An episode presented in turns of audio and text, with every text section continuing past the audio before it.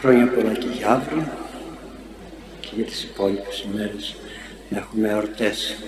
Και αύριο είναι ωραία γιορτή της Αγίας Άννης, σύλληψης της Αγίας Άννης. Για σκεφτείτε η Εκκλησία πόσο, πώς να το πω, προσγειωμένη στην ανθρώπινη πραγματικότητα.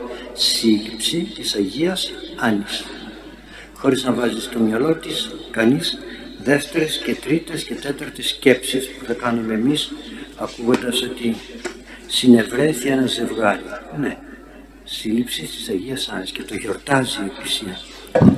Εμείς βάζουμε τα στραβά στο μυαλό μας και τα κάνουμε όλα άνω κάτω. Λοιπόν, ερχόμαστε πάλι με τη βοήθεια του Θεού στην ανάλυση της Θείας Λειτουργίας και τώρα θα ασχοληθούμε με τα περισσότερα που γίνονται μέσα στο Ιερό.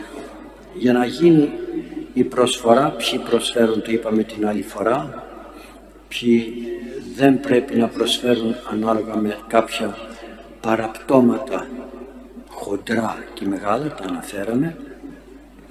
Και τώρα ο ιερεύς παίρνει το πρόσφορο, πηγαίνει μέσα στην προσκομιδή. Βέβαια ο ιερεύς πριν ξεκινήσει όλα αυτά κάνει μια μικρή προσευχή που λέγεται καιρός. Δηλαδή καιρός σημαίνει κάποια ξεχωριστή ώρα να προσφέρουμε στον Κύριο τι έχουμε να προσφέρουμε. Καιρός. Δηλαδή αυτός ο καιρός, αυτή η ώρα είναι για να τελέσουμε κάτι ξεχωριστό για τον Θεό. Καιρός που ποιήσε το Κυρίο, λέει ο διάκονος και ο ιερεύς λέει ευλογητός ο Θεός και εδώ μπροστά εσείς δεν έρχεστε τόσο νωρίς, εμείς ερχόμαστε πριν ξεκινήσει ακόμη η Θεία ο Όρθρος. Διαβάζουμε κάποιες προσευχές, προσκυνούμε τις ιερές εικόνες, ανοίγουμε την ωραία πύλη λέγοντας το τροπάριο της Εσπλαχνίας την πύλη να άνοιξε ημίν ευλογημένη Θεοτόκε. Η Περαγία Θεοτόκος είναι η πύλη μέσα από την οποία κατέβηκε ο καλός Θεός στη γη.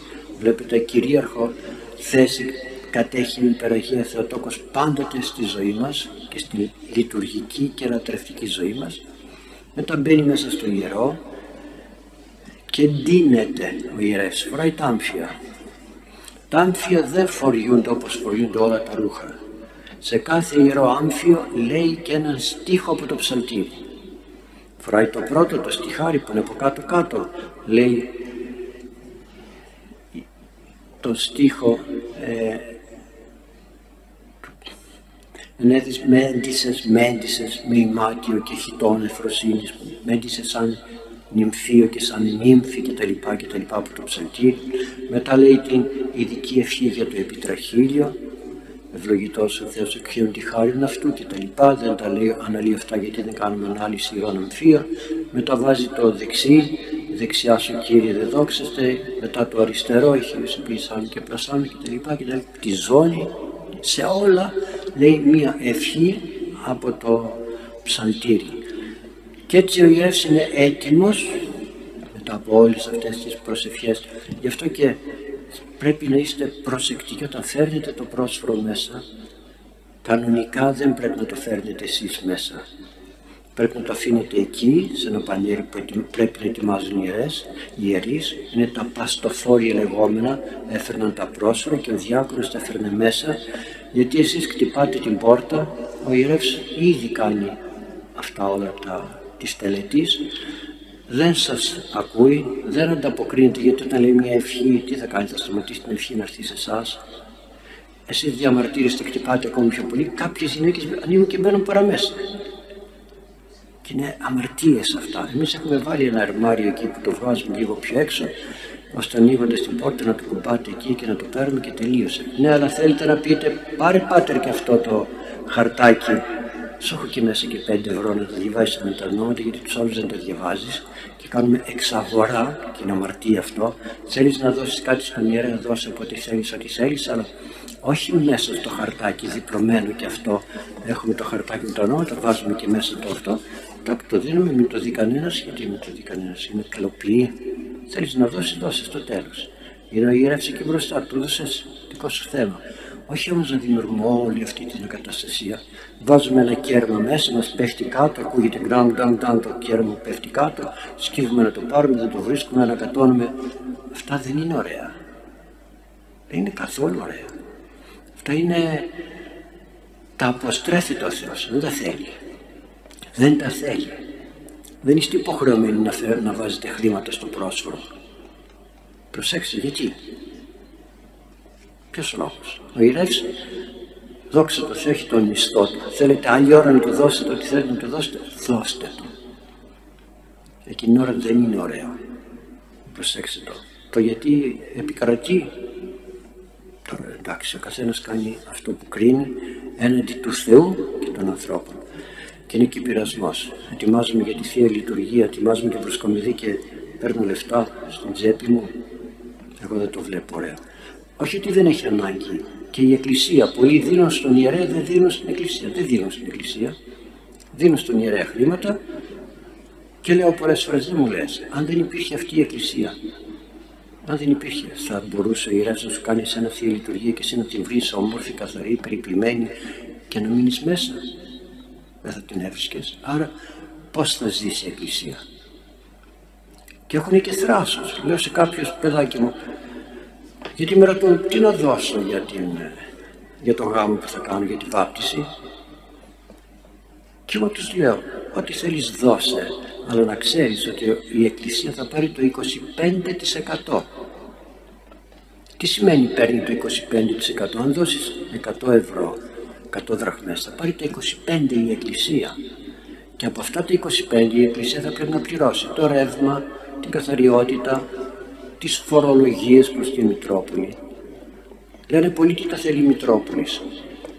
Έχετε την αίσθηση ότι η Εκκλησία ζει από τον αέρα; Μια Μητρόπολη που θα βρει έσοδα για να πληρώσει υπαλλήλους, να φτιάξουν τα χαρτιά, να, να, να έχει το φιλανθρωπικό, το ποιηματικό, το πού θα τα βρει. Εμείς έχουμε κερί, έχουμε κόσμο. Εκεί πάτε, πάει κανείς στη Μητρόπολη, ανάβει κεριά, αφήνει χρήματα. Όχι από εμάς. Και στο κάτω-κάτω να σας πω και κάτι. Εμείς οι ιερείς δεν έχουμε τέλεια ιεροσύνη. Δεν έχουμε τέλεια ιεροσύνη. Εμείς δεν λειτουργούμε γιατί είμαι παπάς και λειτουργώ. Λειτουργώ γιατί ο επίσκοπος με χειροτώνησε και μου είπε θέλω εκεί να πηγαίνεις να λειτουργείς γιατί εγώ δεν προλαβαίνω να πηγαίνω. Η Θεία Λειτουργία έπρεπε να γίνεται μόνο από τον επίσκοπο από κανέναν άλλον. Και έτσι γινόταν στην αρχή. Όταν άρχισαν να γίνονται όμως πολλοί οι άνθρωποι, δεν προλάβαινε ο επίσκοπος και τι έκανε, στέλνει εκπροσώπους, όχι αντιπροσώπους. Εκπροσώπους. Γι' αυτό και εμείς όταν πάμε στο Ιερό, στην Αγία Τράπεζα να λειτουργήσουμε, έχουμε το Ιερό Αντιμήνσιο, αντί της Αγίας Τραπέζης. Αυτό έτσι λέγεται, αντιμένσα στα λατινικά.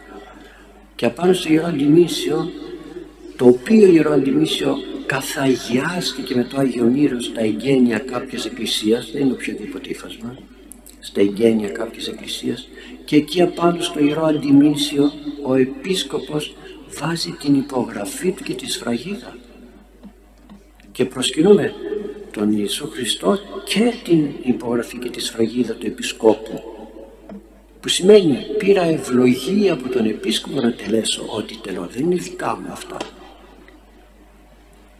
Είναι βασικότατα θέματα στον χώρο της ποιηματικής και της λειτουργικής και της πνευματικής μας ζωής. Αύριο μπορεί να μου πει ο επίσκοπος δεν λειτουργείς. Δεν θέλω να λειτουργείς. Ναι. Δεν υπάρχει λόγος, δεν σε θέλω, δεν σε χρειάζομαι. Φύγε. Δεν το λέει, αλλά θέλω να πω ότι μπορεί να το πει αυτό το πράγμα. Τώρα τα κάνουμε νομικά και φαινόμαστε σαν δημόσιοι υπάλληλοι. Άρα λοιπόν έχω το δικαίωμα σαν δημόσιο υπάλληλο να κάνω ένσταση για να πω ό,τι θέλω να πω. Αυτά είναι ανθρώπινα.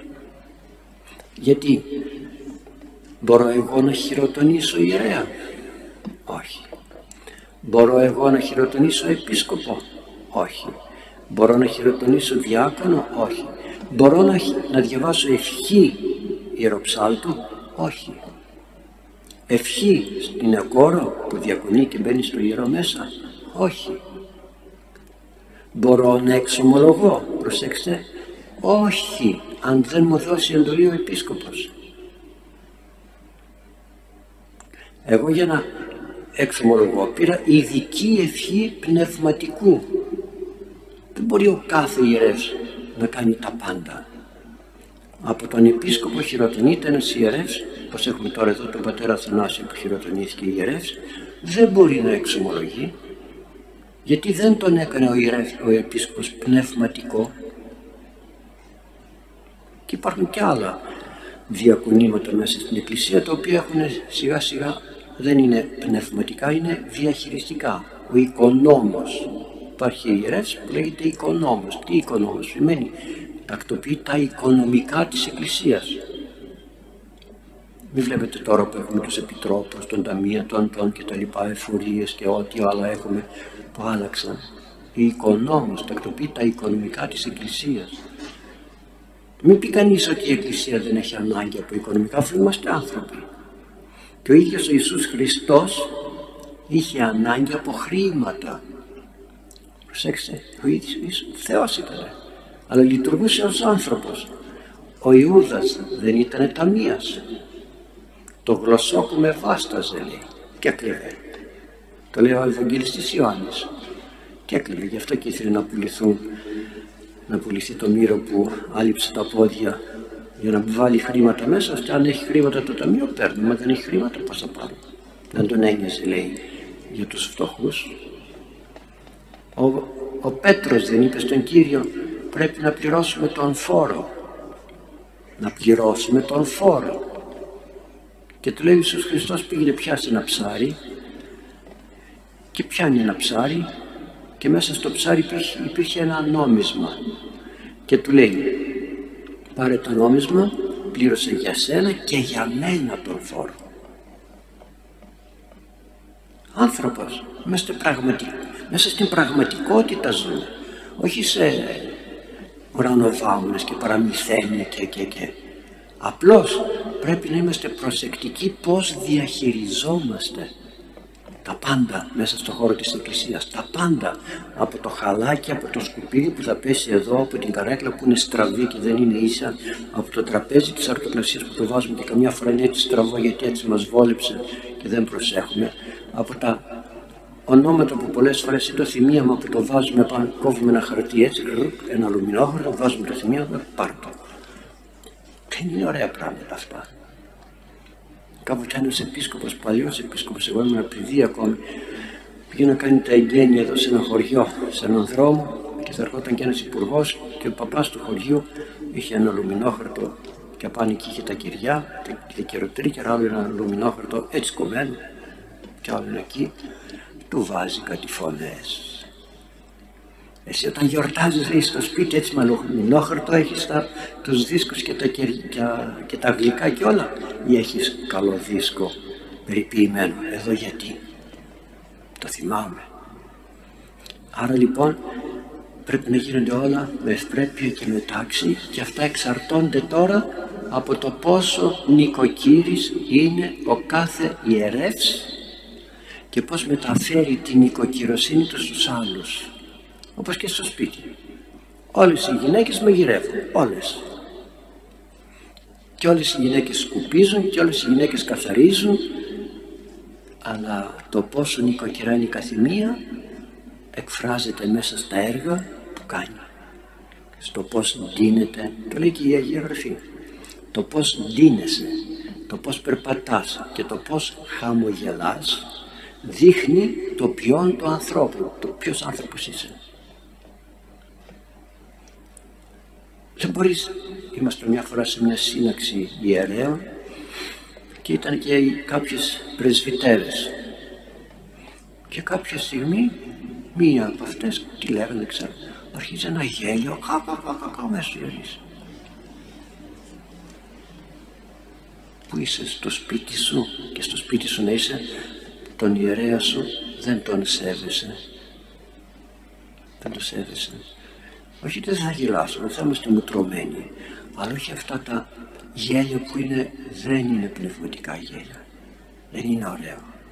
Κακαρίζουμε σαν να είμαστε κότες και κακαρίζουμε, λέτε και γεννήσαμε τα αυγό του μεγάλου. Ναι, γελάει ο διάβολος μαζί μας και μας ξεσηκώνει. Με προσοχή σε όλα, με σεμνότητα, με ιεροπρέπεια. Όχι με σεμνότη θεία.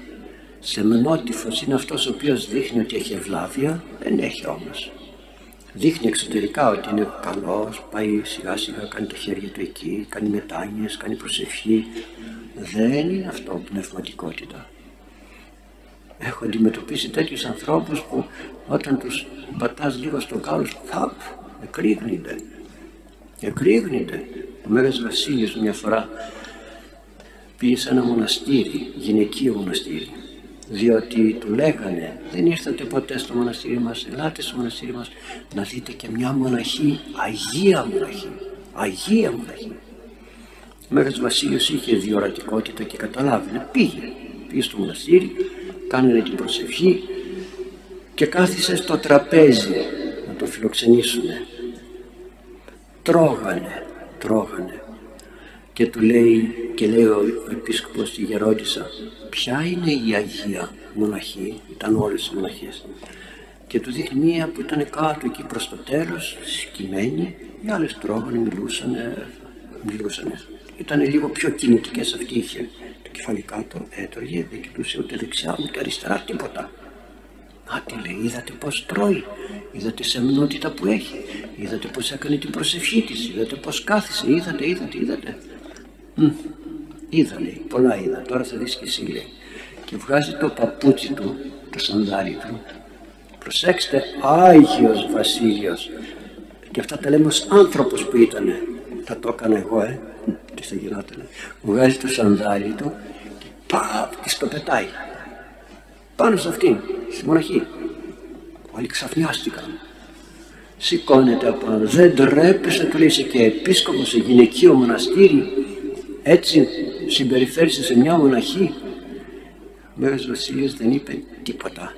Γυρνάει στην γερόντισσα και της λέει «Ιδού η Αγία σας». «Ιδού η Αγία σας». Δηλαδή με πρόσβαλε κάποιος και τι έπαθα. Τι έπαθα. Δημόσια ξέρετε πόσες προσβολές έχω δεχθεί σαν ιερεύς. Εσείς δεν το καταλαβαίνετε. Ποτέ εσείς δεν θα καταλάβετε πότε προσβάλλεται ένας ιερεύς σε οτιδήποτε γιατί δεν ξέρετε τι πρέπει να κάνει και τι δεν πρέπει να κάνει, ποιο είναι το λάθος, ποιο είναι το σωστό, δεν το καταλαβαίνετε. Εγώ όμως που με βλέπουν οι άλλοι ιερείς, α, έτσι μου μίλησες. Με έβαλες δεύτερο ενώ είμαστε πρώτος, ενώ ενώ. Πού ξέρετε εσείς όταν κάνουμε μια είσοδο και είμαστε πολύ ιερείς, ποιος πρέπει να είναι πρώτος, ποιος, πρέπει να είναι δεύτερος, ποιος πρέπει να είναι τρίτος, για ξέρετε.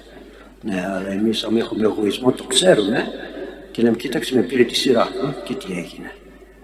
Τι έγινε. Να σας πω και ένα άλλο περιστατικό με τον Άγιο Αμβρόσιο. Τον Άγιο Αμβρόσιο, το σπουδαίο Στάριτς Αμβρόσιος στη Ρωσία. Πήγε, αριστοκράτης ήταν, πριν γίνει μοναχός, σε οικογένεια αριστοκρατική, αρχοντική, είχε διοικητικό προσόν ο πατέρας και ήταν μέσα στα, στα, στα πούπουλα να το πω έτσι. Πήγε στο μοναστήρι, ήθελε να γίνει μοναχός, πήγε στο μοναστήρι. Ο γέροντάς του τον έβαζε στις πιο ταπεινωτικές δουλειές. Στα ζώα, στον κήπο, στην, στο βουνό, στα κλαδιά, στο, στο, και πάντα τον μάλωνε Πώς περπατάς έτσι, πώς κάθεσαι εκεί, πώς ετούτο, πώς εκείνο. Δεν μιλούσε. Προσέξτε, δεν μιλούσε. Μπροστά σε άλλους ανθρώπους κτλ. Κάποια φορά επισκέφθηκε ο Τσάρος, Τσάρος, το μοναστήρι και είπε ο γέροντας, επειδή ήταν μέσα στην κουζίνα εκείνο τον καιρό, ότι θα σερβίρει στον Τσάρο ο τάδε μοναχός που ξέρει από τρόπους καλής συμπεριφοράς μέσα στα σαλόνια. Μην έρθει κανένας και μας τα κάνει μαντάρ. Λέει θα έρθει ο Αμβρόσιος να σερβίρει. Πάει μέσα ο Αμβρόσιος με όλη την τυπικότητα που τα ήξερε πάρα πολύ καλά, με όλη την ευγένεια, με όλη την αρχοντιά, με ένα χιλιάδιο σερβίρισε και μόλις τελείωσε, του λέει ο Γέροντας, σου και φύγει από εδώ πέρα, δεν τρέπεσαι, έτσι σερβίρουνε. Έτσι σερβίρουνε. φύγε από εδώ μη σε βλέπω. Έφυγε, δεν είπε τίποτα.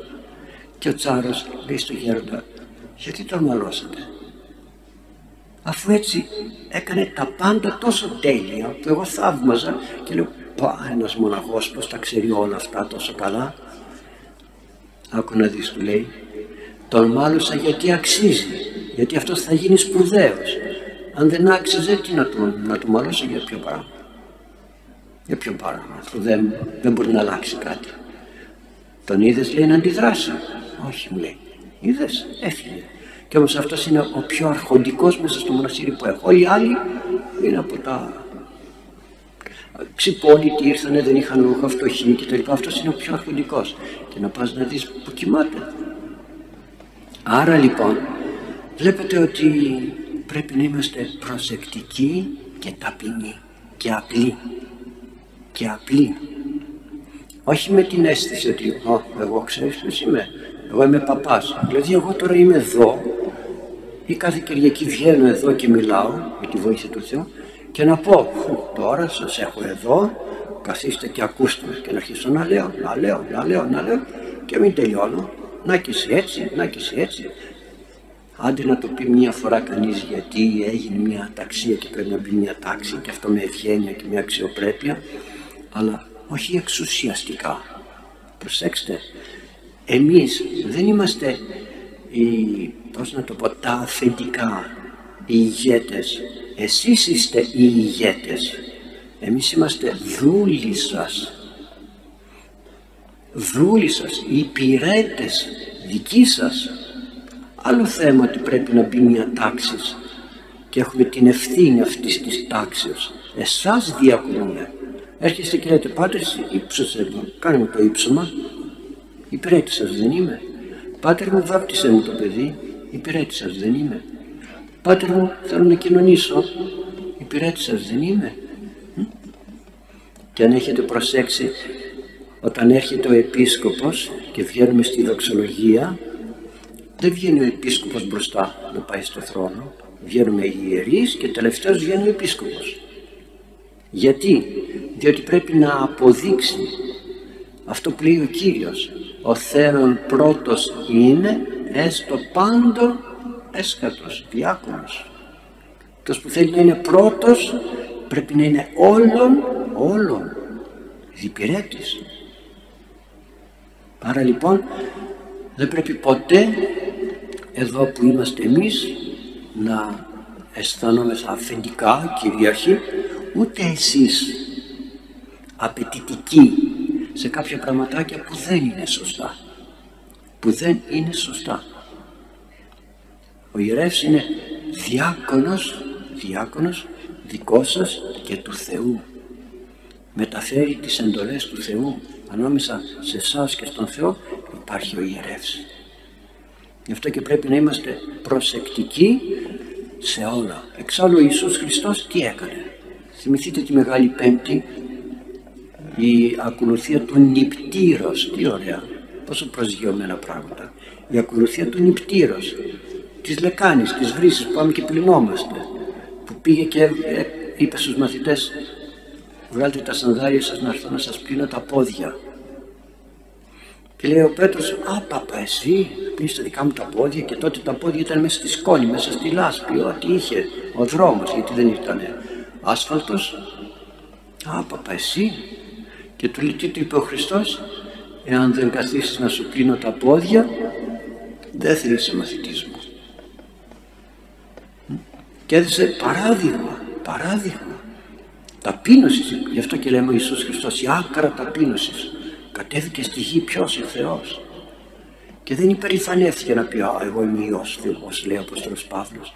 Εγώ είμαι Υιός Θεού έχω δόξα έχω, έχω, έχω, είμαι κατοβώ τώρα εκεί με τους ανθρώπους και όμως κατέβηκε. Και με τους ανθρώπους συναναστράφηκε και αγαπάει λέει ο Θεός να κατοικεί μαζί με τους ανθρώπους που αγαπάει. Δεν βλέπει τις αμαρτίες μας βλέπει τη μετάνοιά μας. Άρα λοιπόν όλοι μας με σεμνότητα με καθαρό λογισμό ερχόμαστε και φέρνουμε το πρόσφορο και το παραλαμβάνει ο ιερεύς γι' αυτό και πρέπει και το πρόσφορο να είναι περιποιημένο όχι καμένο, όχι ξυνισμένο. Τι προσφέρεις στον Θεό; Γιατί θα πει ο Θεός ξυνισμένο πρόσφορο μου δίσες, ξυνισμένος είσαι και εσύ. Ξυνισμένη, ξυνισμένη και η ζωή σου, ξυνήλο έχεις, δηλαδή πικρός άνθρωπος, χολή έχεις.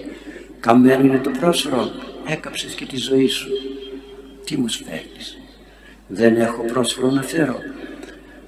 Γιατί να, μην, γιατί να μην έχουμε πρόσφορο να φέρουμε, να ρωτιέμαι γιατί να μην έχουμε; Φτιάχνουμε γλυκά, φτιάχνουμε φαγητά, φτιάχνουμε τόσα πράγματα. Δεν μπορώ να φτιάξω πρόσφορο. Άμα έχω υπερήφανο λογισμό, δεν μπορώ να κάνω πρόσφορο. Αν έχω ταπεινό λογισμό και λέω, εγώ θα προσπαθήσω Κύριε, κάνω την προσευχή μου, κάνω την εγκράτειά μου, κάνω τις αρετές μου, τον αγώνα μου και αν μπορέσω να κάνω πρόσωπο για να το φέρω στη Θεία Λειτουργία, να είναι ευλογημένο. Δεν το έκανα, ευκαιρία να το κάνω την άλλη φορά, θα το φάω ως ψωμί την άλλη φορά. Θα ξαναδοκιμάσω, θα ξαναδοκιμάσω. Δηλαδή όταν κάποιος καίει ένα φαΐ δεν ξαναμαγειρεύει, σταμάτησε. Όχι λοιπόν, πρέπει όλοι μας να είμαστε κατάλληλοι να ετοιμάζουμε το πρόσφορό μας. Και δεν χρειάζεται να είναι μεγάλο που θέλει πολύ ζήμωμα και κουραζόμαστε. Είναι και πιο μικρό. Είναι και πιο μικρό. Τέλος πάντων αυτό είναι ένα άλλο θέμα, το έχουμε ξαναπεί. Παίρνει λοιπόν ο ιερές τα πρόσφορα όλα. Από τη στιγμή που τα πρόσφορα μπαίνουν στην εκκλησία είναι αυτή η λειτουργική ενότητα. Είναι όλα ένα. Είναι όλα ένα. Δεν σημαίνει πήρε το δικό μου πρόσφορο, δεν πήρε το, πήρε το αλλού, δεν πήρε το δικό μου πρόσφορο να το υψώσει. Όλα έγιναν ένα. Μπήκανε στο ιερό και προσέξτε, δεν πρέπει να μένει τίποτε, κανένα πρόσφορο εκτός ιερού που να μην μπαίνει μέσα στο ιερό. Δεν πρέπει και δεν πρέπει κανένα πρόσφορο, κανένα, μα κανένα πρόσφορο να φεύγει και να πάει στο σκουπίδι γιατί τελειώσαμε και μας περίσσευσαν και δεν έχουμε τι να τα κάνουμε. Μεγάλες αμαρτίες αυτές. Δεν είστε εσείς υπεύθυνοι γι' αυτό. Μη σας σκανδαλίζει αν καμιά φορά βρείτε στα σκουπίδια, Θεός να φυλάξει, γιατί κάποιοι είναι επιπόλοι πρόσφορα, δικό του θέμα. Μη σας σκανδαλίσει γιατί ο ιερεύς τα πήρε τα πρόσφορα στο σπίτι του. Δικά του είναι. Προσέξτε, δικά του είναι και υπεύθυνος είναι αυτός τι θα τα κάνει. Αν τα πετάξεις στις κότες, αμαρτία δική του. Αν τα πετάξεις στα σκουπίδια, αμαρτία δική του. Αν τα πάρει και τα φάει όλα αυτός, χοντρίνει βέβαια, εντάξει, δικό του θέμα είναι. Αν θέλει να τα δώσει στη γειτόνισσα, δικό του θέμα είναι. Αυτός θα δώσει λόγο στον Θεό για ό,τι γίνεται μέσα στο ιερό. Εσείς δίνετε λόγο για ό,τι κάνετε έξω από το ιερό. Για ό,τι γίνεται μέσα στο ιερό είναι δικός του, δικό του θέμα και δικιά του μεγάλη αμαρτία. Γι' αυτό και σε μια ευχή λέμε, θα το δούμε στην, στην εξέλιξη της, των ομιλιών, Κύριε συγχώρησε τα αμαρτήματά μας, τα δικά μας αμαρτήματα και τα αγνοήματα του λαού. Προσέξτε, αγνοήματα. Αυτά που δεν ξέρει ο λαός γιατί εγώ δεν του τα έδειξα και δεν του τα δίδαξα, αλλά τα δικά μου είναι αμαρτήματα. Εγώ δεν δικαιολογούμε να πω δεν ξέρω. Άντε όταν είμαι αρχάριος ναι, αλλά όταν προχωρήσω δεν δικαιολογούμε να πω δεν ήξερα πώς λειτουργούν, τι κάνουν εδώ, τι κάνουν εκεί. Άρα λοιπόν παίρνει ο ιερεύς λοιπόν τα πρόσφαρα, παίρνει εκείνο το οποίο είναι πιο ωραίο, με την έννοια πιο εύκολο στη χρήση. Να ξεχωρίζει η σφραγίδα, να μην είναι χαλασμένη η σφραγίδα, να είναι μέσα κατάλληλο. Τα πολύ πολύ φρέσκα πρόσφαρα δεν μπορούν να χρησιμοποιηθούν εύκολα να το ξέρετε. Γιατί όταν είναι πολύ μαλακό δεν κόβεται, λαστιχάρει λαστιχάρι. αν είναι μια ημέρα είναι πολύ καλύτερο.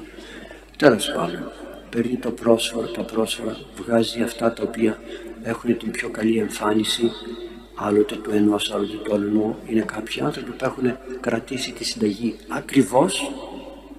Και αν θέλετε μια συμβουλή να σας δώσω, να διορθώνετε κάτι είτε σε φαγητό είτε σε γλυκό είτε στο πρόσφορο, κυρίως τώρα που μιλάμε για το πρόσφορο, μην κάνετε πολλές αλλαγές πολλές αλλαγές στην επόμενη κίνηση που θα κάνετε γιατί δεν θα ξέρετε ποια από όλες τις αλλαγές ήταν εκείνη που έκανε το πρόσφορο ωραίο θα κάνετε τη μία αλλαγή που κρίνετε τη θερμοκρασία. Μόνο, τίποτα άλλο. Την επόμενη φορά το νερό, την ποσότητα του νερού. Τίποτα άλλο. Και τότε θα καταλάβετε τι ήταν αυτό που έφταιγε. Μετά θα κάνετε δύο αλλαγές, δύο αλλαγές, όχι τρεις, τέσσερις, πέντε, γιατί ποια από όλες ήταν εκείνη που βοήθησε να γίνει σωστό του πρόσωπο ή δεν βοήθησε να γίνει σωστό του πρόσωπο. Τι έφτυγε. Τέλος πάντων κλείνω εδώ. Παίρνει ο ιερεύς το πρόσφορο, το εναποθέτει πάνω στην προσκομιδία όπως το είδαμε και σας το είχα δείξει την άλλη φορά και αφού πλύνει τα χέρια του λέγοντας πάλι από τον ψαλμό νύψω με ένα θόη στα σχεία μου και τα λοιπά τη σχετική ευχή. Ετοιμάζεται να ξεκινήσει την προσκομιδή. Εδώ είναι τώρα ένα άλλο μεγάλο θέμα που θα δούμε στη συνέχεια. Η Θεία Λειτουργία έχει πολλές εκδοχές στην πορεία της ιστορίας διότι δεν υπήρχαν γραπτά κείμενα ούτε υπήρχε η δυνατότητα ο ένας να επικοινωνεί με τον άλλον και υπήρχαν πολλοί τρόποι με τους οποίους τελούσαν την Θεία Λειτουργία. Ο πυρήνας ήταν ένας η ευλογία, ο καθαγιασμός των τιμίων δώρων. Αλλά τα υπόλοιπα ο καθένας έκανε αυτό που έκρινε να κάνει. Γι' αυτό και βλέπετε έχουμε την Θεία Λειτουργία του Μεγάλου Βασιλείου που είναι μεγάλη, έχει μεγάλες ευχές και μετά έχουμε τη Θεία Λειτουργία του Αγίου Ιωάννου του Χριστοστόμου που είναι ένα κομμάτι της Θείας Λειτουργίας και του Μεγάλου Βασιλείου και είναι μικρότερη. Ο Ιερός Χρυσόστομος έψαξε στους ιερείς της επαρχίας του βρήκε τι ευχές διάβαζε ο καθένας, πώς έκανε τη Θεία Λειτουργία ο καθένας και αφού τα βρήκε όλα αυτά έγραψε μία Θεία Λειτουργία σε σχέση με όλα αυτά που μάζεψε. Δεν είναι δική του η Θεία Λειτουργία πώς γράφω εγώ ένα ποίημα και λέω αυτό το ποίημα είναι δικό μου. Βρήκε από όλους τους ιερείς και έφτιαξε την πιο σωστή και την πιο οργανωμένη Θεία Λειτουργία ώστε να μην κάνει από τότε και, στο, και μετά ο καθένας ό,τι Θεία Λειτουργία θέλει. Γιατί υπήρχαν και αγράμματοι, πνευματικοί μεν αλλά αγράμματοι. Γι' αυτό και έκανε τη Θεία Λειτουργία και έτσι καθιερώθηκε να λέμε η Θεία Λειτουργία του Ιου Ιωάννου του Χρυσοστόμου και όλοι μας κάνουμε αυτό που κυκλοφορεί και τίποτα άλλο. Υπάρχει και η Θεία Λειτουργία του Αποστολού Ιακώβου, του Αποστολού Πέτρου και του καθεξής, των, των Αποστόλων, των Αποστολικών Διαταγών και άλλα. Αλλά δεν τις τελούμε εκείνες, ήταν κομμάτια θείων λειτουργιών που τελούνταν. Η Εκκλησία για να μας ασφαλίσει, γιατί εύκολα ο καθένας κάνει ό,τι θέλει. Εύκολα. Λέει ό,τι θέλει. Και παραπάνω και παρακάτω και τα λοιπά. Και ξεκινάει λοιπόν την Ιερά Πρόθεση του προσκομιδή. Η προσκομιδή είναι εν συνόψη όλο το μυστήριο της σωτηρίας του ανθρώπου. Όλο το μυστήριο. Από την γέννηση μέχρι και την Σταύρωση. Αυτό έτσι εγώ το έζησα έτσι το γνώρισα. Τώρα μεταγενέστεροι κάπου αλλάζουν ψάχνουν κώδικες από εδώ ψάχνουν από εκεί ψάχνουν από εκεί. Ξέρετε το να ψάχνεις κώδικες και να ψάχνεις το τυπικό να ψάχνεις εκείνο καλό μεν για τους καθηγητές πανεπιστημίου που κάνουν διατριβές όχι καλό όμως για μας γιατί εμείς μένουμε στο γράμμα του νόμου και δεν μπαίνουμε στην ουσία του, του θέματος. Δεν μπαίνουμε στην ουσία του θέματος. Ένας μοναχός Ταγενόρος έλεγε το Κύριε Λέησο 40 φορές που πρέπει να το πει και ένας άλλος μετρούσε με τα δάκτυλα και είδε ότι είπε 39 και φώναξε και αυτός άλλο ένα Κύριε Λέησο για να γίνω 40. Δεν παθαίνει τίποτα ο καλός Θεός. Ναι μεν πρέπει να τα λέμε προσεκτικά και ωραία αλλά όχι τυπολάτρες όχι τυπολάτρες. Μπαίνει λοιπόν ο ιερεύς, ετοιμάζεται, βάζει τρεις μετάνοιες και μην ακυρώνετε τις μετάνοιες στη ζωή σας. Είναι ωραίο να κάνουμε μετάνοιες, γιατί όταν γεράσουμε δεν θα μπορούμε να κάνουμε μετάνοιες. Δεν θα μπορούμε να γονατίζουμε, δεν θα μπορούμε να νηστεύουμε. Πονάει η μέση, πονάει τα γόνατα, που να σηκωθείς, δεν έχεις αντοχές, δεν έχεις δυνάμεις, εγώ μετά την εγχείρηση που έκανα της καρδιάς δεν μπορούσα να γονατίσω μπροστά στην Αγία Τράπεζα και πριν να περάσω δύο χρόνια και τώρα άντε ξεκίνησα με τη βοήθεια του Θεού και γονατίζω και σηκώνω, αλλά πιάνω. Περνάνε και τα χρόνια. Δεν μπορούμε. Όσο είμαστε νέοι, ας κάνουμε μετάνοιε. Δεν παθαίνουμε. Ερχόμαστε στην εκκλησία, προσκυνούμε τις ιερές εικόνες. Δεν μπορούμε να κάνουμε τρεις. Μία μετάνοια καλή όμως. Μία μετάνοια καλή και να κάνουμε και το σταυρό μας καλά και ήσυχα. Όχι γρήγορα. Γρήγορα. Γιατί ποιος μας κυνηγάει; Ποιος μας κυνηγάει; Όχι και αργά με την έννοια που είναι οι άλλοι. Ε, άλλοι προχώρα, τελείωνε. Υπάρχει κόσμος. Περιμένει. Όχι αδιαφορώντας για τον κόσμο. Βλέπουμε, αυτό θα πει ευπρέπεια. Βλέπω ότι υπάρχουν κι άλλοι και κάθομαι πόσες φορές φωνάζω και λέω προχωρείτε σας παρακαλώ στο διάδρομο γιατί; Διότι δυο εκεί μπροστά πιάσαν κουβέντα. Τι κάνεις κύριε Μαρία, τι κάνεις κύριε Κώστα και σταματά. Κόβεις την, δεν υπολογίζεις ότι υπάρχουν και άλλοι που έρχονται. Ή έρχονται εδώ κοινωνούν αυτό και αν δεν είναι κοινωνούν και αφού κοινωνήσουν κάνουν όπισθεν Μα είναι άλλος από πίσω έτοιμος να κοινωνήσει τι κάνεις όπισθεν και γυρνάς μετά και σ' συγγνώμη σε πάτησες κάνει ένα βήμα πλάι και φύγει αφού ε, όλοι έρχονται. Ροή. Είναι κάποια πραγματάκια απλά αλλά αν δεν τα προσέξουμε γίνεται αταξία βάζει λοιπόν ο ιερεύς τρεις μετάνοιες. Λέει το, το απλό. Ο Θεός μιλά στη τίμη του αμαρτωλό και λέει σόν είναι το πιο απλό Θεέ μου λυπήσουμε εμένα τον αμαρτωλό. Λυπήσουμε εμένα. Και να το ζω να πω λυπήσουμε ναι γιατί είμαι αυτός που είμαι γιατί έχω ιδέα μεγάλη για τον εαυτό μου γιατί, γιατί αμαρτάνω γιατί. Και λέει σε με τι ωραίο αυτό και μετά λέει δύο τροπάρια που είναι προκαταρκτικά πριν ξεκινήσει εισαγωγικά να το πω έτσι. Λοιπόν μισό λεπτό. Να σας το διαβάσω.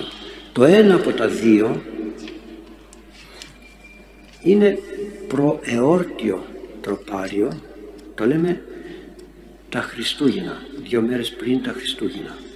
Ποιο είναι; Και το οποίο έχουμε καταργήσει σήμερα. Το έχουμε καταργήσει. Βλέπω ιερατικάς. Αυτό είναι ιερατικό. Της εποχής εκείνης που ήμουν εγώ διάκονος και είχα ξεκινήσει 1973 έτσι και το εκδίδει Αποστολική Διακονία όχι κάποιος άλλος Αποστολική Διακονία. Σήμερα πάλι η Αποστολική Διακονία εκδίδει ερωτικά και αυτό δεν υπάρχει μέσα. Γιατί, γιατί βρήκαν κάποιον άλλον κώδικα που λέει δεν χρειάζεται θα μου πέσει προσέξτε θα μου πέσει η γλώσσα να πω άλλο ένα τροπάρι επιπλέον όχι λέει η προσκομιδή είναι σταύρωση και η θυσία του Χριστού μια σμίκριση, συμπίκριση της σταυρώσεως. Τι λέει το τροπάριο; Ετοιμάζω βυθλέμι νύκτε πάσινη εδέμ. Αυτό που το έχω τονίσει πολλές φορές και αναφέρεται και στο χριστουγεννιάτικο δέντρο και δεν το ξέρουμε και δεν τα τιμούμε όπως πρέπει. Και πάνε οι δασκάλοι στα σχολεία και λένε το χριστουγεννιάτικο δέντρο είναι της Δύσης, δεν είναι δικό μας, το καραβάκι είναι δικό μας. Τι λέτε λέω. Και το καραβάκι και το δέντρο είναι δικά μας και τα δυο είναι δικά μας. Τίποτα δεν έχετε εσείς γιατί δεν ξέρετε από πνευματικότητα και από κουλτούρα να το πω έτσι πνευματική ζωή. Ετοιμάσου Βιθλέμ γιατί άνοιξε ο παράδεισος. Ευτρεπίζω εφραθά περιοχή εκείνη της Βιθλέμ ότι το ξύλο της ζωής το ξύλο, το δέντρο της ζωής του παράδεισο όποια έχουν διαβάσει και ακούνε γέννηση το ξέρουμε. Τώρα ξαναφύτρωσε λέει στο σπήλαιο στο σπήλαιο εκ της Παρθένου. Γι' αυτό και πάντα ένα χριστουγεννιάτικο δέντρο στη βάση έχει μια φάτνη. Όχι έτσι όπως τα κάνουμε. Ή δίπλα άμα δεν χωράει. Βάζουμε στα σπίτια χριστουγεννιάτικο δέντρο λάβουμε τα φωτάκια και τελειώσαμε. Πού είναι η φάτνη; Μπιμπελό έκανες. Δεν έκανες χριστουγεννιάτικο δέντρο. Εξήλθε, φύτρωσε από την Παρθένο. Διότι η γαστέρα της η κοιλιά της Παναγίας έγινε ένας καινούριος νοητός παράδεισος. Κοιλιά μέσα στην οποία φύτρωσε λέει το θείον φυτών το δέντρο από το οποίο αν φάμε θα ζήσουμε και δεν θα πεθάνουμε όπως ο Αδάμ. Χριστός γεννάται την πριν πεσούσαν αναστήσαν εικόνα. Βλέπετε για δέντρο μιλάει. Γι' αυτό και ο Πολυέλιος απάνω έχει σχήμα δέντρο έτσι αν το κοιτάξετε πάνω έτσι όλοι οι πολυέλοι. Το χριστουγεννιάτικο δέντρο είναι πάντα μέσα στην εκκλησία, ο συμβολισμός δηλαδή. Άρα λοιπόν εκεί στον παράδεισο αυτό το δέντρο που έκανε καρπούς ήταν αυτό το οποίο είχε ο Κύριος να μας προσφέρει για να γίνουμε θεοί, να θεωθούμε. Δεν το κάναμε, δεν κάναμε όμως υπακοή, φάγαμε πριν έρθει η ώρα. Κάναμε του κεφαλιού μας, ξέρω εγώ τι κάνω.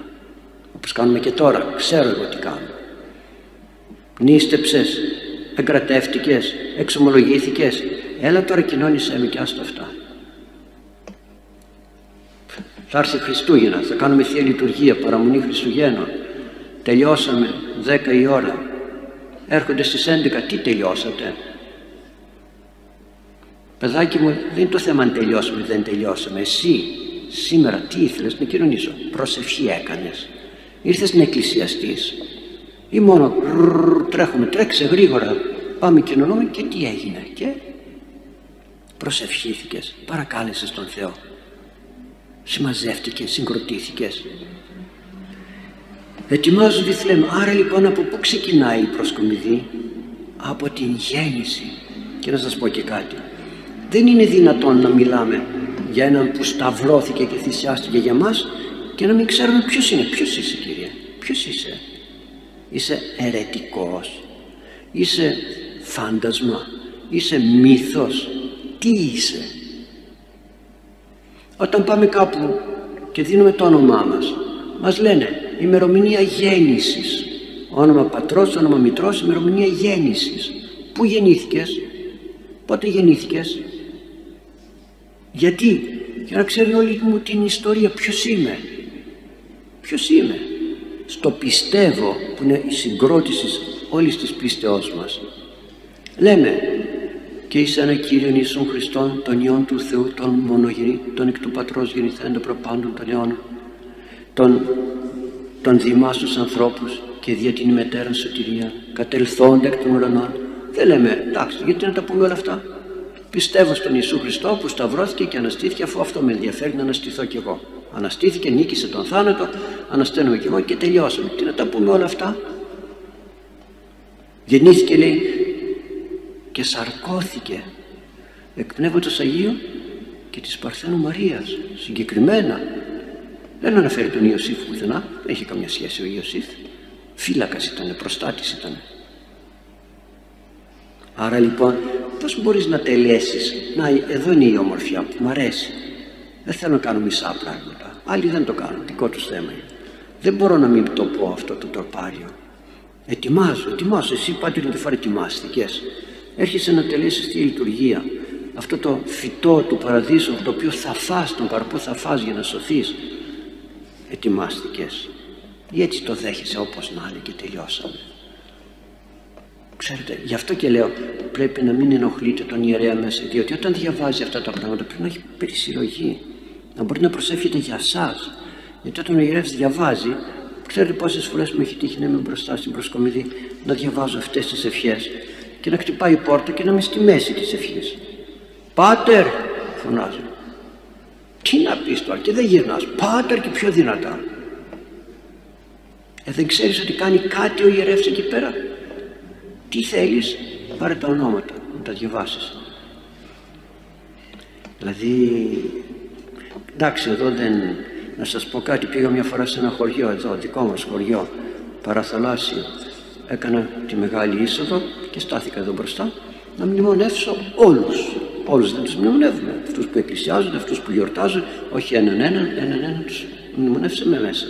Εδώ γενικά αν έχει κάποιος μνημόσυνο χωριστά των εορταζόντων Αγία Άννα αύριο πόσοι γιορτάζουν. Αγίας Νικόλαος που χθες πόσοι γιορτάζουν όλοι. Έρχεται μια κυρία εδώ μπροστά. Την ώρα που είμαι εκεί με τα Άγια. Και τι κάνει. Μου ανοίγει ένα χαρτί α4 μεγάλο. Λέει διάβασε κοιτάω. Τι είναι αυτό λέω. Διάβασε μου λέει. Έτσι όχι διαβάστε σας παρακαλώ και τα λοιπά. Διάβασε πάω μέσα αφήνω τα Άγια γιατί δεν χωράει δεν χωράει μέσα μου εμπεγμός θέατρο τι είναι αυτό λέω; Ονόματα και γιατί δεν μου τα φέρατε μέσα και τα φέρετε εδώ; Α, εγώ έτσι κάνω κάθε Κυριακή. Άρα κανένας ιερεύς δεν είχε το θάρρος να πει τι κάνετε εδώ; Τι είναι αυτά; Δεν βαριέσαι, άι κάντε και να φεύγουμε κι άσε. Και τι, το κακό διαιωνίζεται. Πήρα το χαρτί, μπήκα μέσα και λέω καθίστε κάτω. Και μου λένε πάτερ γιατί τι μίλησατε έτσι, γιατί λέω. Αυτή είναι η τάδε και, και εγώ είμαι ο τάδε λοιπόν και ο Θεός είναι ο τάδε. Τι κάνουμε καθένας ό,τι θέλει. Και δεν ξαναπήγα σε αυτή την εκκλησία να λειτουργήσω, δεν ξαναπήγα. Τελείωσε. Και ξέρετε τι σημαίνει δεν ξαναπήγα. Από μένα αυτός ο τόπος έναντι του Θεού δεν θα έχει δικαιολογία. Γιατί είχαν αντιλογία, αντίδραση. Και δεν είναι ωραίο να δημιουργούμε αντιλογία στον ιερέα. Και δεν έρχεται κανείς να μου ζητήσει συγγνώμη. Πάτερ, με συγχωρείτε, δεν ξέρω. Α, αυτός ο παπάς είναι παράξενος. Είναι, είναι, είναι. Αυστηρός είναι, είναι. Άντε, μετά όταν πεθάνουμε θα πει ο, ιερέα, ο Θεός τι έκανες εκεί; Έτσι έκανα. Και γιατί το έκανες, γιατί ο τάδε παπάς δεν μου είπε τίποτα. Έλα εδώ πάτερ, θα πεθάνει και ο τάδε παπάς. Γιατί δεν της είπες τίποτα; Γιατί τα άφησες και πέρασε έτσι. Δεν είναι απλά πραγματάκια. Δεν είναι το μπακαλικό μας να το πω. Ούτε το μαγαζί μας για να κάνουμε ό,τι θέλουμε. Έτσι λοιπόν λέει ο ιερεύς αυτή, αυτό το τόσο ωραίο, τόσο ωραίο τροπάριο, τροπάριο, προεόρτιο των Χριστουγέννων και αμέσως αμέσως μου θυμίζει ότι αυτός ο Θεός έγινε άνθρωπος. Ταπεινώθηκε και σαν να μου λέει εσύ άνθρωπε μου ταπεινώθηκες, κάνεις τώρα Θεία Λειτουργία, έχεις ταπεινωθεί, έχεις καταλάβει τι θα κάνεις.